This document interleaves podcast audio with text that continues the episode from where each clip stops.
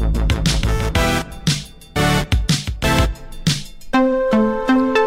Tarde em direto estamos à conversa com Lúcia Vicente, é autora do livro Raízes Negras, uma celebração da vida de alguns dos grandes nomes da história e da cultura negra. São 50 figuras inspiradoras que derrubaram e continuam a derrubar preconceitos e lutaram por um mundo mais justo e livre. Lúcia Vicente é também a cofundadora do coletivo feminista Mulheres Unidas pela Igualdade e assina este livro com ilustrações da Guilda Barros. Ora, a Lúcia está connosco via Skype, junta-se a esta emissão.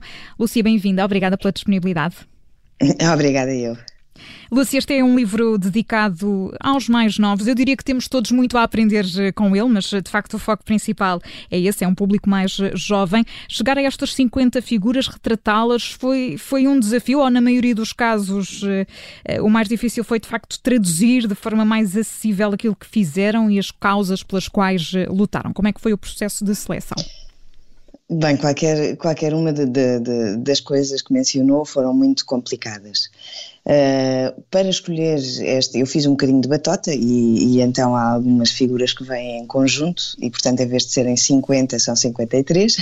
Por exemplo, a Michelle forma... Obama e o Barack Obama são um exemplo, não é? Exato. Vêm em casal. Ou Zumbi, exatamente, Zumbi dos Palmares e a Dandara. Ou, uh... A Venus Williams e a Serena Williams também. Exatamente, e pronto, não consegui fazer mais pares, mas queria muito para serem ainda mais pessoas. Foi muito difícil, porque esta seleção uh, teve que passar por alguns critérios. Inicialmente, eu garanto que tinha um, um guarda-vestidos que vai do chão da minha casa até ao teto, com três ou quatro portas, e estava repleto de post-its, uh, e foi muito difícil fazer esta seleção. Como uh, a ideia inicial era ser um livro infantil-juvenil, eh, claro que toda a gente o poderá, poderá e deverá ler. Uh, o que eu acabei por fazer em conjunto com a minha editora foi tentar selecionar uma, um, um vasto número de profissões, tentar fugir dos clichês normais ou seja, tentar fugir um bocadinho uh, da música e do desporto, que, regra geral, quando pensamos numa pessoa negra, uh, identificamos imediatamente, especialmente o desporto, mas claro, é difícil porque há nomes que são incontornáveis, e também que uh, a geografia fosse a mais vasta possível. Depois, condensar. Tudo conjugado também com as ilustrações que eu infelizmente não posso mostrar, mas que são muito bonitas, muito coloridas, da Gilda Barros. Portanto, houve aqui um grande trabalho também em, em conjunto, não é? Para poder ilustrar Exatamente. tudo isto. Mas como sim, é que surgiu sim. esta vontade de criar uh, o livro, Lúcia? Porque há pouco falou-nos aqui da questão da sua, da sua editora. Uh, escreve nas últimas páginas também deste livro que foi um dos maiores desafios a que se propôs.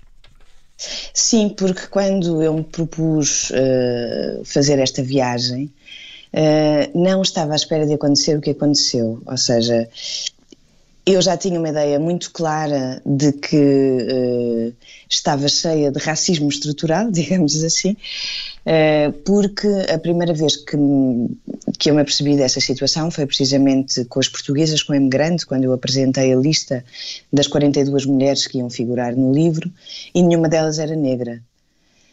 E, portanto, foi talvez o, primeiro momento da minha vida, eu sempre achei que fui, uh, que era antirracista, que eu me apercebi que não, que afinal a sociedade e toda a mensagem que nos é passada uh, transforma muito a nossa linguagem, a nossa visão enquanto pessoas brancas privilegiadas e uh, muitas vezes não pensamos no mundo que nos rodeia. E foi uma viagem difícil porque, uh, na verdade, foi muito difícil compreender, foi muito doloroso compreender e em termos de empatia eu nunca conseguirei ter as mesmas vivências que uma pessoa negra, mas uh, consigo ser empática relativamente a todas as discriminações, todas as situações pelas quais estas pessoas passam e foi bastante doloroso uh, toda a realidade com que eu me deparei. Foi muito doloroso conversar com várias mulheres negras que me iam corrigindo a linguagem, que me iam chamando a atenção para uma, para uma realidade que eu desconhecia. E é urgente uh, que, eu, que nós ouçamos uh, ativamente o que as pessoas negras têm para nos dizer, o que as pessoas ciganas têm para nos dizer, o que os imigrantes têm para nos dizer, porque nós Nós vivemos uma vida muito privilegiada. Há logo uma série de discriminações pelas quais nós não passamos. E que formas, e é de, que formas de discriminação é que lhe foram transmitidas? Seja a nível de linguagem, uh, ou seja, a sexualização do corpo feminino de uma mulher negra uh, é muito grande. Diferente de uma mulher branca? Completamente diferente de uma mulher branca. completamente. Veja-se, por, por exemplo, ah, e se for uma mulher negra brasileira, uh, provavelmente será ainda pior porque nós uh, acabamos por criar uma série de, de, de clichês que vêm de muito de trás e por isso é que o racismo estrutural está tão impregnado na nossa, na nossa sociedade. Porque, na verdade, são uh, ideias que vão sendo transmitidas de geração em geração e como até há bem pouco tempo ninguém nos chamou a atenção para estas questões, nós nem sequer olhávamos, nem sequer percebíamos que assim era. Estão profundamente exemplo, enraizadas, não é? Vamos colocando às vezes até no nosso discurso diário essas questões e sim, não nos vamos apercebendo sim. daquilo que está, que está aqui em causa. Eu perguntava-lhe também se continua a existir uma falta de representação das, das pessoas negras na literatura criada também para os mais jovens, porque há aqui uma, uma base muito grande e nisso acho que estamos todos de acordo, portanto a educação é essencial para mudar as mentalidades. Certo. E portanto estas pessoas estão representadas de forma suficiente? Imagino que a resposta seja não.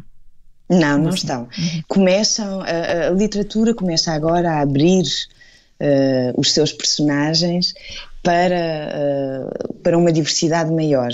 Mas a representatividade é muito pequena. Veja-se, por exemplo, para eu conseguir, uh, uma das minhas exigências para este livro foi ter uma ilustradora negra.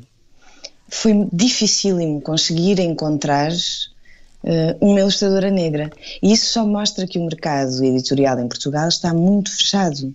Uhum. Da mesma maneira que não existem uh, muitos escritores ou escritoras negras em Portugal, uh, tradutores, eles existem, peço, aliás, por outro lado, eles existem. Não têm espaço, não é? Não têm espaço. E daí eu querer também uh, utilizar esse meu privilégio enquanto mulher branca, e só assim é que faz sentido este livro, também para abrir o mercado nesse aspecto. Neste momento, a Penguin Random House tem já uma uh, carteira uh, consistente de escritores e escritoras negros, tradutores, ilustradores e ilustradoras, porque se apercebeu também dessa falta de representatividade, seja nas personagens que são apresentadas nos livros, seja nas oportunidades que são proporcionadas a outras pessoas. E é um problema transversal a outras áreas da nossa sociedade para além da literatura? Eu creio que sim. Eu creio que sim.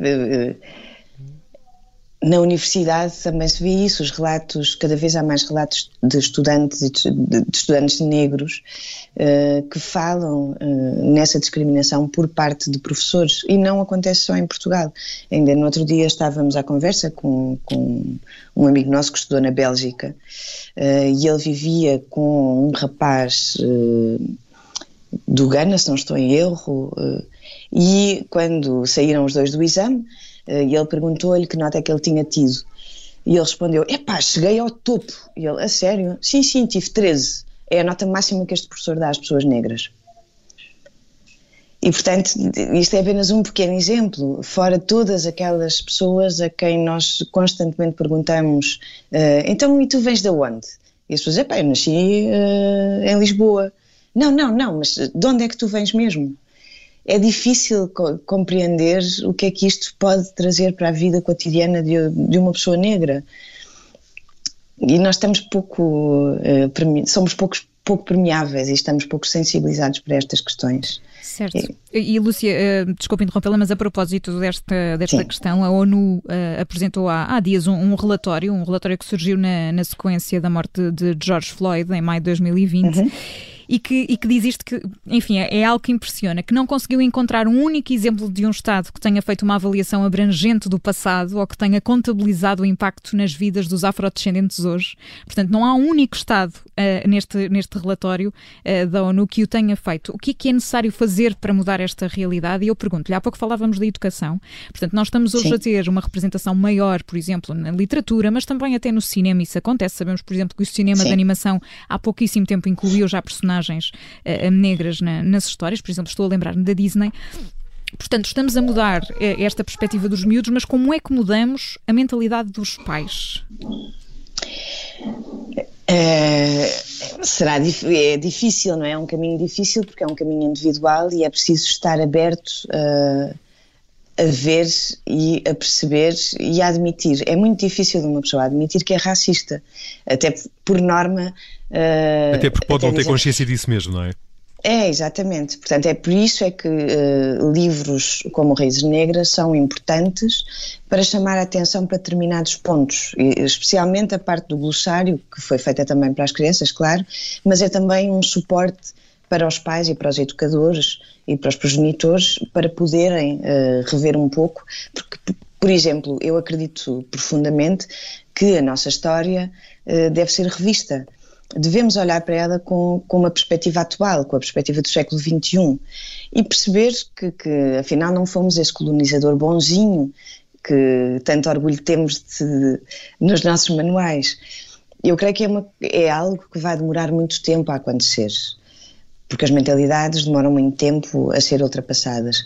Mas é importante falar destes temas e é importante eh, começar desde cedo algumas coisas já foram feitas, não é? Pelo menos já não misturamos ouro uh, e especiarias com uh, escravos, o que uh, não acontecia, sei lá, não sei quando é que foram revista, quando é que foi revista esta parte da matéria, mas eu própria aprendi assim.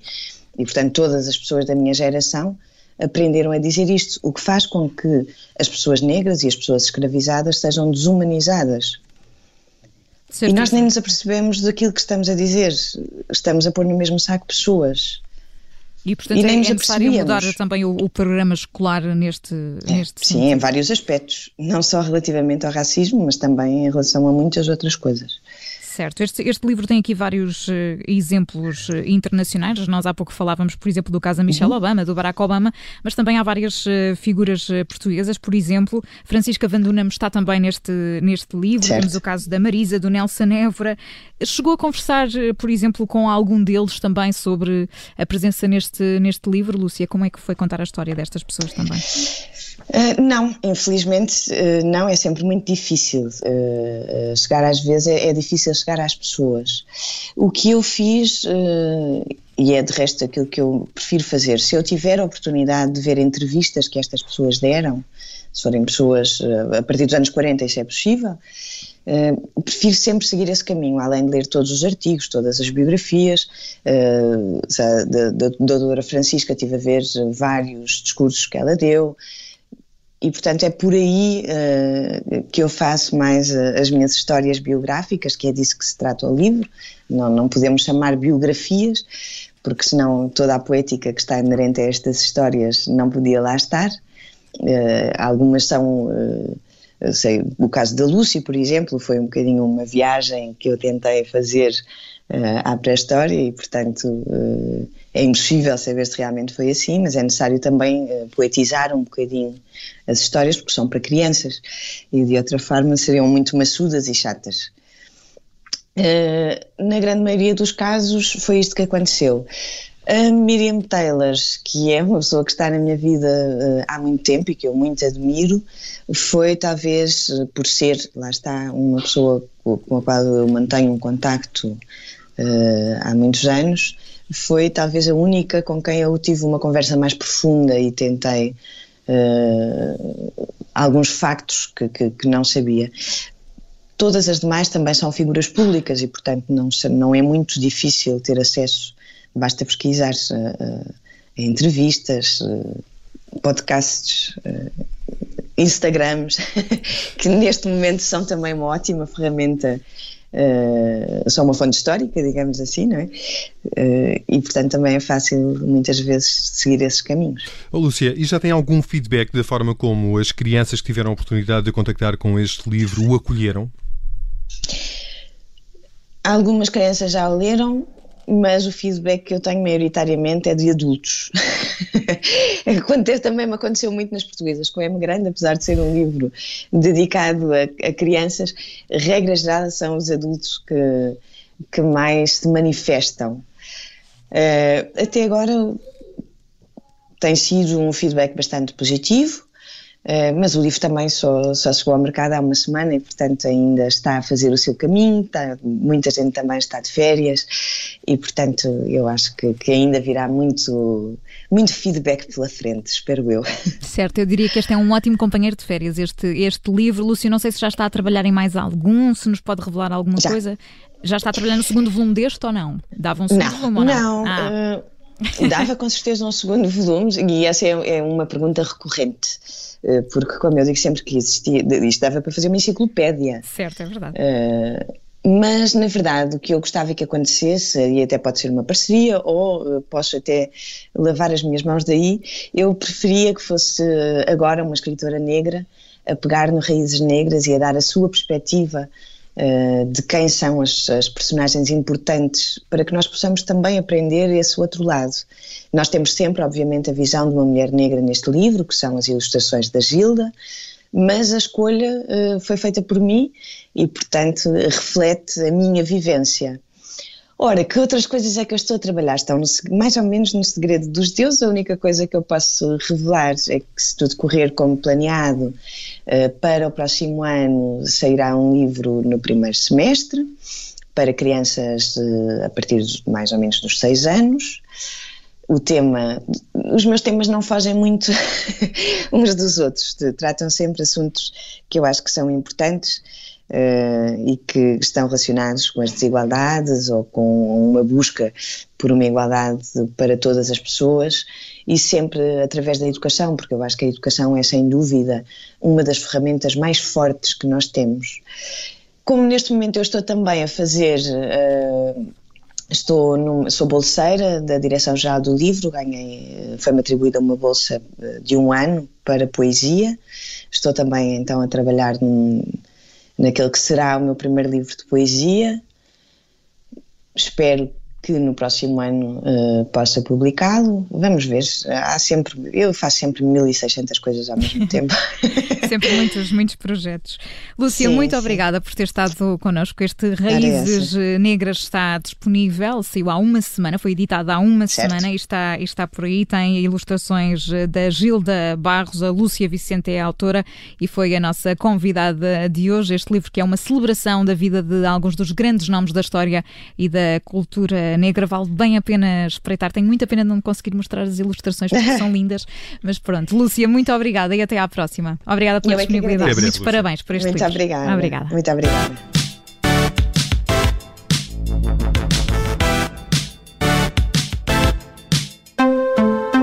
Olá, eu sou Ana Filipa Rosa. Obrigada por ouvir este podcast. Se gostou, pode sempre partilhá-lo com alguém e ouvir a Rádio Observador. Estamos online, mas também no FM. Na Grande Lisboa em 98.7 e no Grande Porto em 98.4. Obrigada.